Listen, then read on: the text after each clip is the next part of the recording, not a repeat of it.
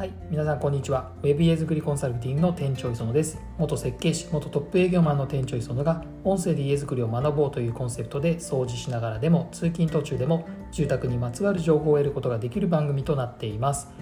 ということで、もう7月も今日30日、もう終わりですね。早い。まあ、今月7月はあの私誕生日であの野球の原監督とかですねあとうっちゃんなんちゃんのうっちゃんとかとですね誕生日が同じなんですけど、え今年42歳になりました。42歳です。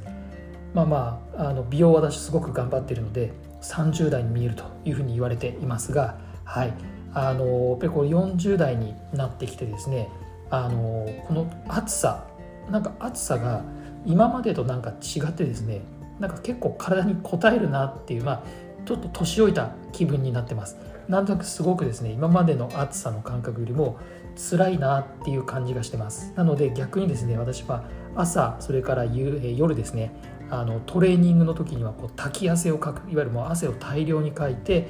シャワーでこうきちんと体を流すっていうのをもう朝出社前にもするんですけど、まあ、それによってですね体力維持健康維持っていうのに努めて頑張っています。はい、というわけで本日のテーマはですねこちら。真剣ハウジングさんの内容からですねピックアップしていきます。えー、こちらはですね省エネ基準の取りまとめ案それから適合義務化は2025年度というところでお伝えしていきたいと思います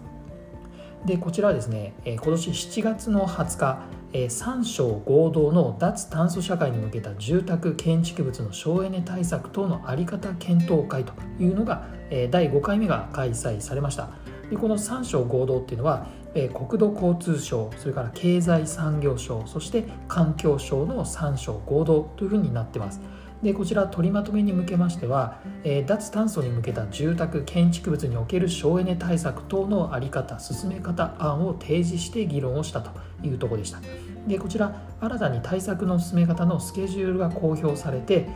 やっとですねえこちら省エネ基準適合義務化いわゆる省エネの義務化については2025年を、え見通しを示したというところで、まあ、こちらについてはですね来年の通常国会2022年の正月明けの通常国会で、え議論されて、まあ、春までに確定するんじゃないかという方向で今動いています。で長期的な目標については、まあ、ゼッチそれからゼブ基準の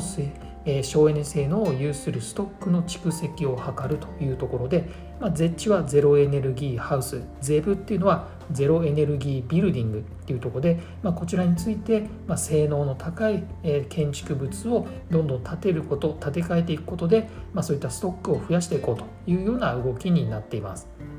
でまあ、世界日本と先進国に遅れてようやく日本も2025年に省エネ住宅の義務化となっているんですけどただまあこれも、えー、私の YouTube でも話してますが、まあ、本当にですね低いレベルでの義務化です。低いレベルでの義務化です。何が義務化されるかっていうと、えー、現在の、えー、断熱性能等級4この断熱性能等級4が義務化されるのが2025年というところなんですけどこの断熱性能等級4っていうのはこの省エネ等級で言ったら最高ランクの4になってます。ただこの等級の基準になっている省エネ住宅は1999年の省エネ住宅です。今じゃないです。もう22年前の基準がようやく今からさらに4年後に適合されるというところなんです。義務化されるということです。正直私そんな家絶対住まないです。絶対にそんな家には住みたくないです。なので今回の取りまとめ案にもありますゼッチレベルの住宅でないとそんなですね22年前の住宅に皆さん普通に住んでしまうような結果になってしまうというところでまあ本当にまだまだ日本は住宅においては世界から取り残されているような状況はま変わらないというところになってます。でただですねこちらについてはやはり性能のいい住宅っていうのは、まあ、一般的にするのは難しいというところが一つ理由にあるかと思うのでこちらですね国の方で誘導基準っていうのを設けました。誘導基準です。これは何かっていうと例えば長期有料住宅。長期有料住宅っていうのはその住宅通常の建物よりもですね、まあ、日本の住宅って大体30年で建て替える寿命が来るというふうに言われている中で、まあ、およそ75年以上持つ住宅って言われているのがこの長期有料住宅になってます。でこの認定を受けると金銭的メリットが非常にあります。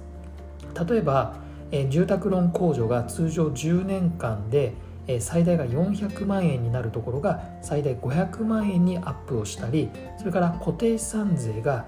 通常3年間半額になるところが5年間半額になったりそれから親御様からそれからおばあちゃんおじいちゃんからの資金贈与住宅の資金贈与についての非課税枠が多くなったりとか、まあ、それらですねいろんなこうメリットがあるというのがこの長期有料住宅認定になってますがこの長期有料有料住宅認定はこの断熱性の等級4ではなくてその上に新しく新設するそうです。それが断熱性能等級5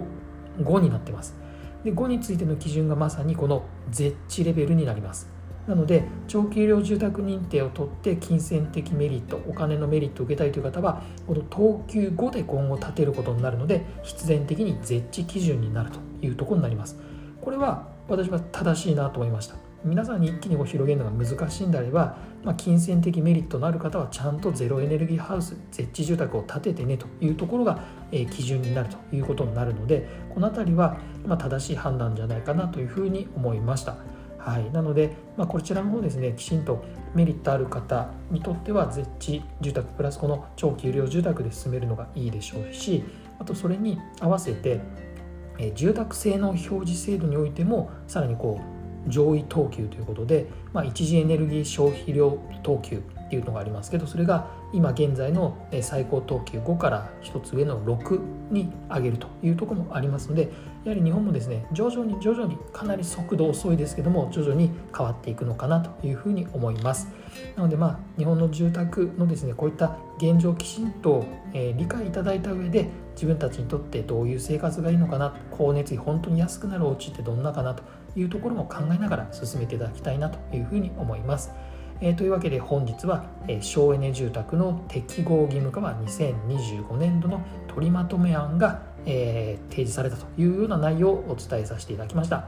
え、こちらのポッドキャストは毎週火曜と金曜日の18時に配信しています。店長磯野のウェブ家づくりコンサルティングは音声だけではなく YouTube でも毎週水曜と土曜日19時に配信していますのでそちらも合わせてご覧ください。チャンネル登録も忘れずにお願いいたします。それではまた次回もお楽しみに。